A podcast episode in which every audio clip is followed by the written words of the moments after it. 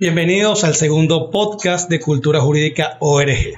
El día de hoy, bueno, vamos a entrar en tema de una vez. Eh, nos acompaña Fernando Fernández, quien en ediciones anteriores y programas anteriores y actividades anteriores hemos conversado desde el punto de vista de totalitarismo, la parte de responsabilidad penal. Este, Fernando, sin mayores este, formalidades para aprovechar al máximo el tiempo, cuéntanos de tu obra del Estado dual o anómico? Bueno, bien, en primer lugar, muchísimas gracias y eh, la invitación de Cultura Jurídica, de ustedes dos en particular, por este esfuerzo tan grande de divulgar el conocimiento legal y poner sobre el tablero de discusión este tipo de temas, ¿no? que tiene que ver mucho también con la seguridad jurídica, ¿no? y vale la mención del término que es tan importante. Este libro parte de la constatación de cómo en Venezuela se ha venido configurando una dualidad estatal, una dualidad de poder. Y vamos a explicar un poquito la importancia de este, este término. Esa dualidad de poder se ha establecido y un poco bajo la, figura del llamado socialismo del siglo XXI, como un proyecto totalitario de persecución del enemigo sustancial, como lo definimos acá, y ese enemigo sustancial es justamente la víctima de los ataques a ese grupo poblacional en virtud de su opinión ¿Qué es el Estado dual? Estado dual es un concepto que nace en el siglo XIX, un filósofo eh, político y del derecho, von Boll, cuando criticaba la dualidad entre un sistema monárquico absolutista y eh, un sistema parlamentario o con visos de democracia. Entonces decía, eso es incompatible, eso no puede ser, eso no puede ocurrir. Este concepto lo toma a principios del siglo XX, eh, nada más y nada menos que Carl Schmitt, y él justamente cuestiona esa posibilidad porque él ataca a la democracia y a cualquier intento de gobierno liberal de corte civil. Entonces, él dice esto no puede ocurrir, pero la paradoja de la historia es que él siendo el principal filósofo del sistema nazi, se toman sus ideas para construir un sistema eh, desde el punto de vista autocrático y totalitario, pero no se le oye en cuanto al sistema dual y se crea un sistema dual. ¿Cuál es el sistema dual eh, que creó Hitler en el Tercer Reich? Primero no derogó la constitución de Weimar del año 19, sino que la mantuvo vigente hasta que cayó del gobierno y se suicida o, desaparece. Todavía eso es un dato a precisar. Hay unos datos que dicen que él no se mató. Sí, incluso que estuvo hasta América del Sur. Hay toda una cuestión allí, pero bueno, no vamos a desviarnos. Y de otra parte, la, constitución, una vez que cae el, Tercer Reich, se reforma, pero nunca fue derogada. Se reforma en el año 47. Este, entonces, mientras gobernó Hitler en el Tercer Reich, del año 33 al año 45, él mantuvo una serie eh, de decretos a partir de la ley habilitante que le permitió plenos poderes para gobernar sin una asamblea eh, legislativa, sin un congreso, sin el Reichstag, este, y bueno, creó lo que yo llamo un régimen decretal. Un régimen decretal que quiere decir, bueno, un sistema cuasi legal, pseudo legal y absolutamente inconstitucional de nuevas normas que rigieron el Tercer Reich. Normas como, por ejemplo, sobre la pureza de la sangre, que se agregó a los judíos, y muchísimas cosas más. Entonces, ese es el sistema dual. Ahora, ¿qué tiene que ver con Venezuela? En Venezuela tenemos un sistema dual. Tenemos una constitución del año 99 con bastantes fortalezas desde el punto de vista democrático, con muchas debilidades también, pero es una democracia social, pues, lo, que plantea ahí, un sistema socialdemócrata. Este, y sin embargo, lo que nos rige son decretos leyes, es decir, otra vez el régimen decretal, a partir de las leyes habilitantes y del estado de excepción. Aparte de que hay una serie de sentencias que van digamos, desregulando la Constitución, que la van destruyendo, que la van minando, pero la Constitución sigue vigente. Sí, sí. Es más. Vacía de contenido, pero está vigente. No ha sido derogada. y todo el mundo Eso es el Estado dual. Eso es el Estado dual, ese dualismo. Fíjate que esto es muy importante desde el punto de vista histórico. El año pasado, el, el año 17, 2017, se cumplieron 100 años de la Revolución de Octubre. Y uno de los puntos más importantes que destacó justamente Lenin para acabar con la socialdemocracia que estaban haciendo en ese entonces encabezado por Kerensky y otros grupos políticos, este, él decía, no puede haber un poder dual. Entonces, cae el zarismo cuando abdica el zar Nicolás en febrero del año 2017, empieza a gobernar Kerensky hasta octubre, cuando cesa ese poder dual, porque entonces los bolcheviques toman el poder. Hace mención de dos cosas. Yo sé que Rubén va a participar activamente en esta idea. Aquí se mezclan lo que es la idea de derecho y la idea de Estado. Es correcto. Y de república. Sí, bueno, y república como una de las formas de, de, llevar el Estado, ¿no? ¿Por qué? Porque vamos a escuchar que, bueno, entonces ustedes lo que piensan es que lo que quieren es pura anarquía. Entonces vemos también como el concepto de anarquía cambia y tiene que ver también con la idea de, Estado. Es que me gusta mucho el título del libro Estado anómico. Claro, ese es el otro concepto que es la anomia. Sí. La ausencia de La ausencia de constitución. Es decir, ir en contra de la constitución que es la norma suprema. Ese es otro concepto muy interesante de un eh, sociólogo, también alemán, que plantea pues que la mayoría de los estados de América Latina han tomado el modelo europeo, que se apoya además en el modelo alemán de Estado Social de Derecho, y lo plasman en sus constituciones. Y tú ves todas las constituciones de América Latina, salvo la de Cuba, que te dicen que este es un Estado social, de derecho, etcétera, etcétera. Todavía, claro. todavía, es la, la, la priista, ¿no? Entonces, este, pero ese Estado social luego en la legislación y en el devenir eh, jurídico y político de los acontecimientos, contradice la Constitución. Es decir, es anómica, formalmente un Estado social, pero en la realidad es un desastre. Es decir, toma un modelo, pero no lo sigue, no lo plantea, porque si lo plantearan, sería relativamente exitoso, como en Alemania o como es el estado de bienestar de los países nórdicos, que, que te plantean una liberalidad de la economía, pero te plantean también un, contenido social muy importante, medicina claro, pero, eh, eh, eh, libre y gratuita. Es paradójico que aquí en Venezuela se usa esa excusa social para minar derechos individuales y, al final terminar negando, como hoy en día se niega el derecho Correcto. no el derecho, o por lo menos el servicio a la salud se termina negando el servicio a la alimentación, el servicio a un montón de cosas. Al debido proceso, que es lo que yo planteo aquí. Claro, este, y, y, en base a negar ese tipo de los derechos individuales, negando los derechos individuales para excusarse, para poder cumplir los derechos llamados mal llamados sociales, se termina al final vulnerando esos mismos derechos que ellos llaman sociales, que son la idea de derecho para acabar con los propios derechos. Claro, Mencionas el debido proceso eh, eh, es bajo el estado de excepción, que es lo antijurídico. Bueno, eso también mencionaste algo importante de decretal, la parte decretal, es cuando hablamos de derecho excepcional, ¿no? Porque sí, en estado de excepción permanente. ¿Cómo lo linkamos, cómo, cómo lo vinculamos con el debido proceso? Resulta que cuando una de las clases que me tocó dar a mí en el posgrado era debido proceso. Y tendemos a entender el debido proceso únicamente cuando hay un proceso judicial y principalmente de carácter sancionatorio penal. Correcto. Pero es que el debido proceso se aplica en todas y cada una de las fases de, un Estado, el deber ser de un Estado, a pesar de que podemos tener nuestra, nuestra diferencia, porque está el debido proceso legislativo. Claro. Entonces tú tienes el debido proceso legislativo. Es correcto. ¿Quién es el órgano natural y democráticamente llamado para dictar la nomia, la norma, para que no haya antinomia? Y peor aún no haya heteronomia, es la asamblea, parlamento, es decir, la unión de todas las facciones e ideas políticas en un momento determinado de una sociedad. Entonces, si, la delegamos, vemos también cómo ha habido una suerte de falacia de las leyes habilitantes y los decretos leyes, y ahorita los, decretos de, leyes de emergencia y, la situación excepcional de emergencia, estamos en lo que eh, se denominaba un estado quenomático, es decir, al margen del derecho, de manera excepcional, la excepción se ha convertido en la regla y mal puedes generar derecho si no hay un Estado de Derecho. Entonces vemos lo que está pasando. Sí, fíjate que eso es bien importante. Aquí citamos a Giorgio Agamben, el filósofo que justamente trata el estado de excepción y dice, es una forma jurídica de ir contra lo jurídico.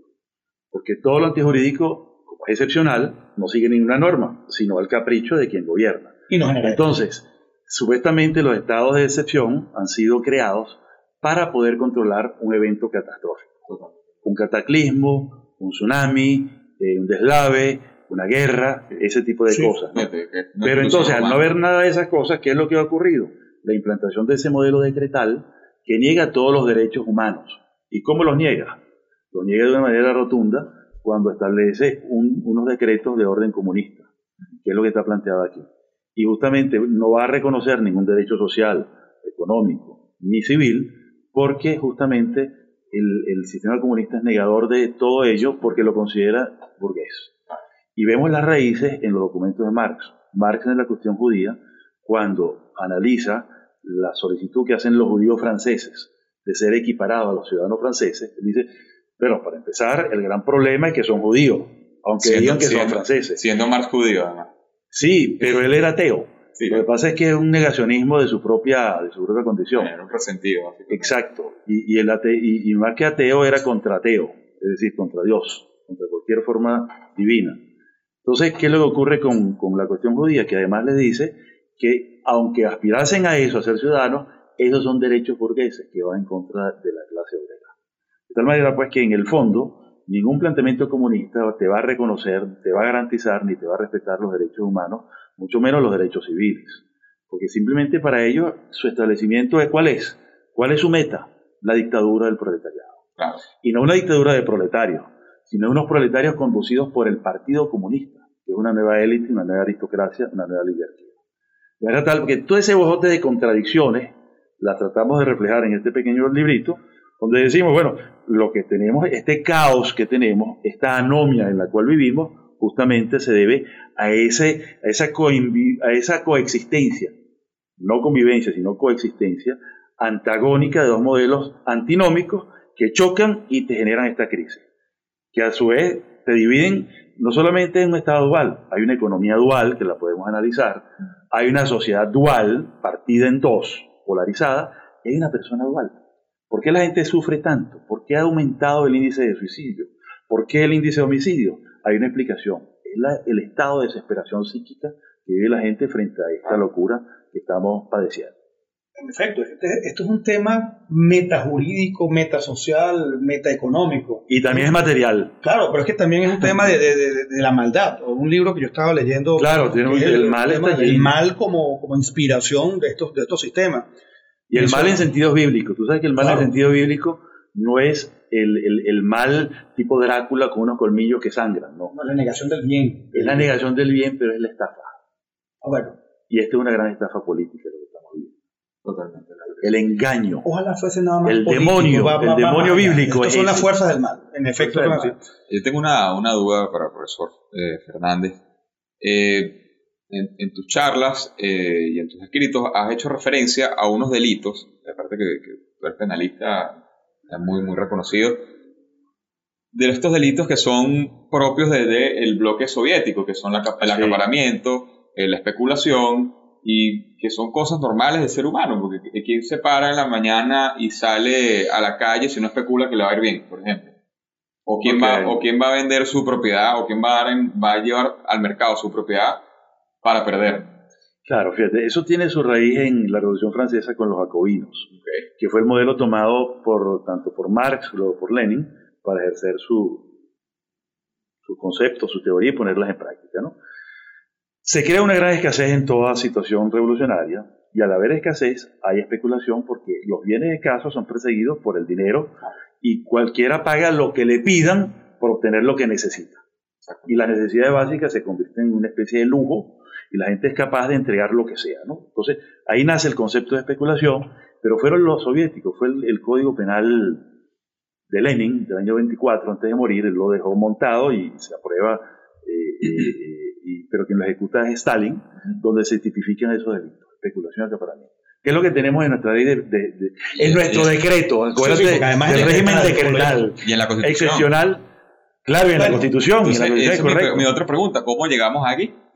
Bueno, llegamos ahí porque hay, primero había un sustrato en nuestra psicología eh, eh, política, incluso de nuestros líderes previos al chavismo, muy orientada hacia la idea eh, del llamado comunismo primario cristiano y el comunismo este, ya marxista-leninista, siguiendo la doctrina del marxismo-leninismo. ¿no? Entonces se veía como normal plantear eh, la especulación y el, y, el acaparamiento como delito. La primera experiencia fue en el año 92 con la ley de protección al consumidor. Mira. Cuando, porque esos delitos no están en el Código Penal. A veces se instauran, se tipifican, un poco bajo esa idea todavía eh, eh, utópica de que, bueno, qué feo que me cobren caro por una cosa, ¿no? sin entender el proceso económico de este claro, por eso hubo una legitimidad política que, claro, cuando vienen los verdaderos comunistas y se instauran el poder, ahí afincan y lo meten en la Constitución. Y luego en la legislación con la ley de precios justos. Ahora una pregunta, Roberto, para ti.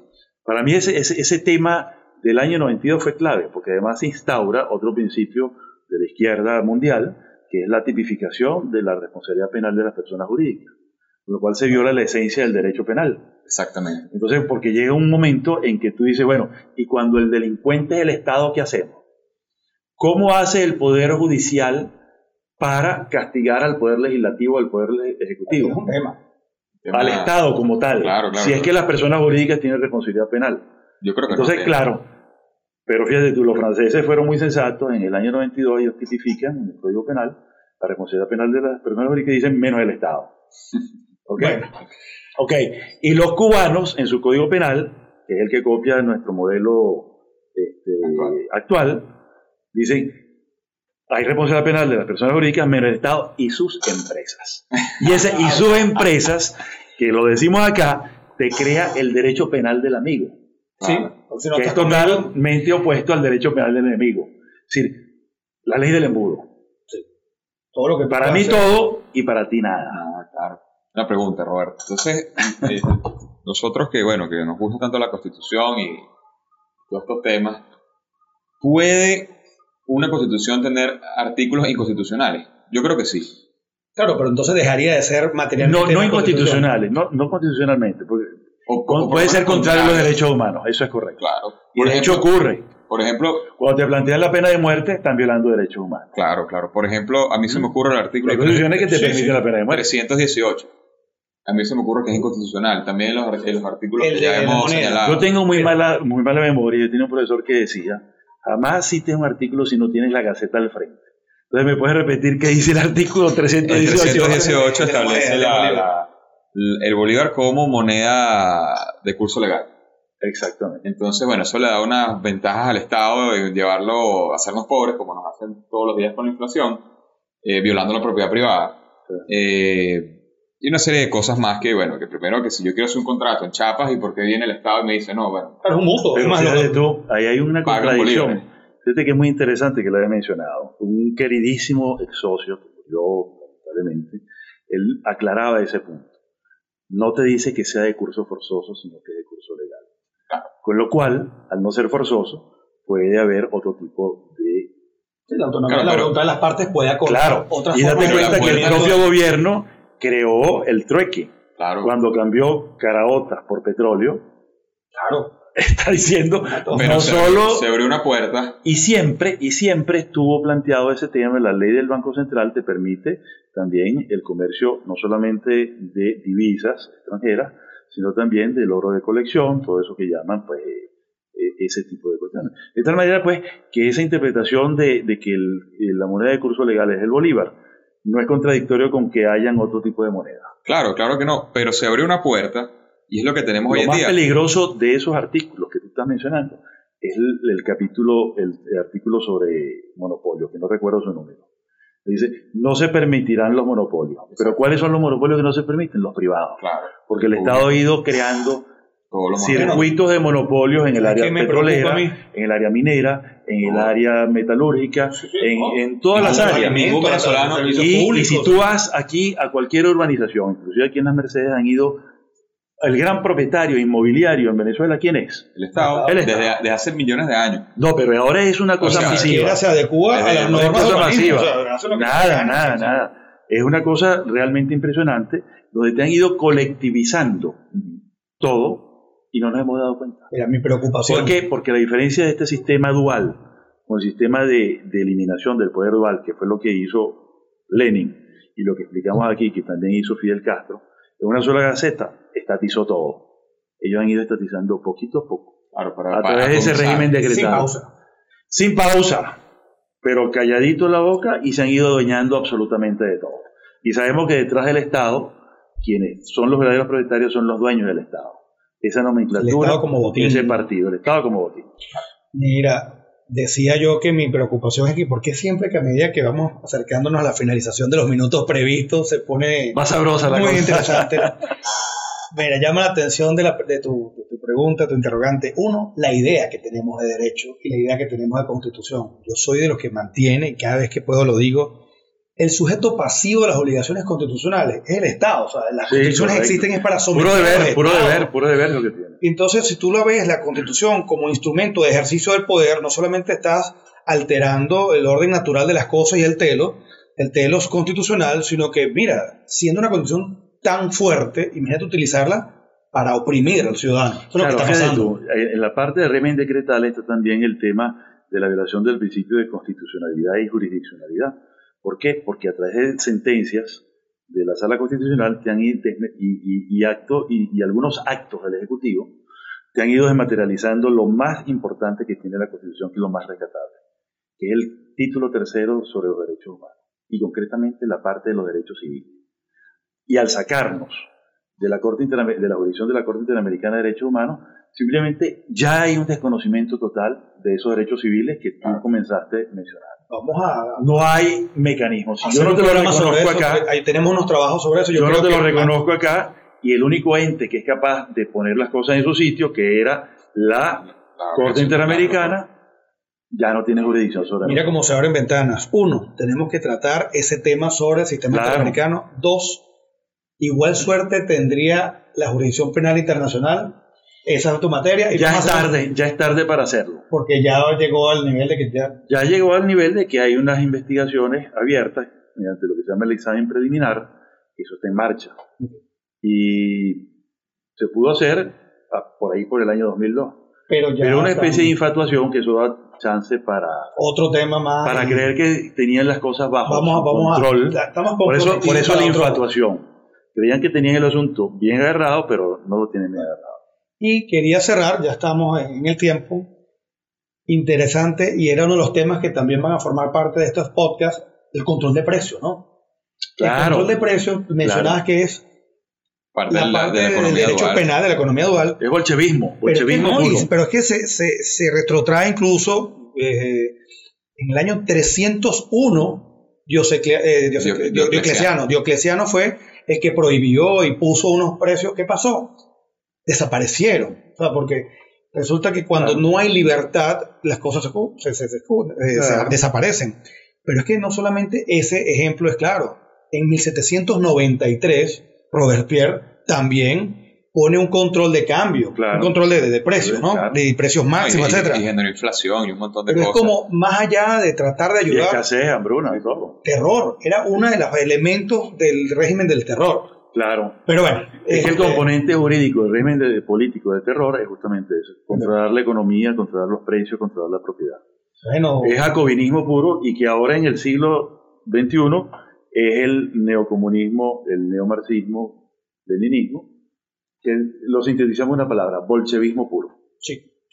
Bueno, Fernando, muchísimas gracias por tu agarró la dictadura del No, tiempo. Sí, sí, más bien este. Es la del proletariado. No, eh, bueno, en poco tiempo pudimos desarrollar estos temas, vendrán otras invitaciones, vendrán otros temas específicos. La invitación a todos ustedes es que nos escriban, planteen temas y bueno, tendremos a Fernando nuevamente. Muchísimas gracias, chao. Muchísimas gracias.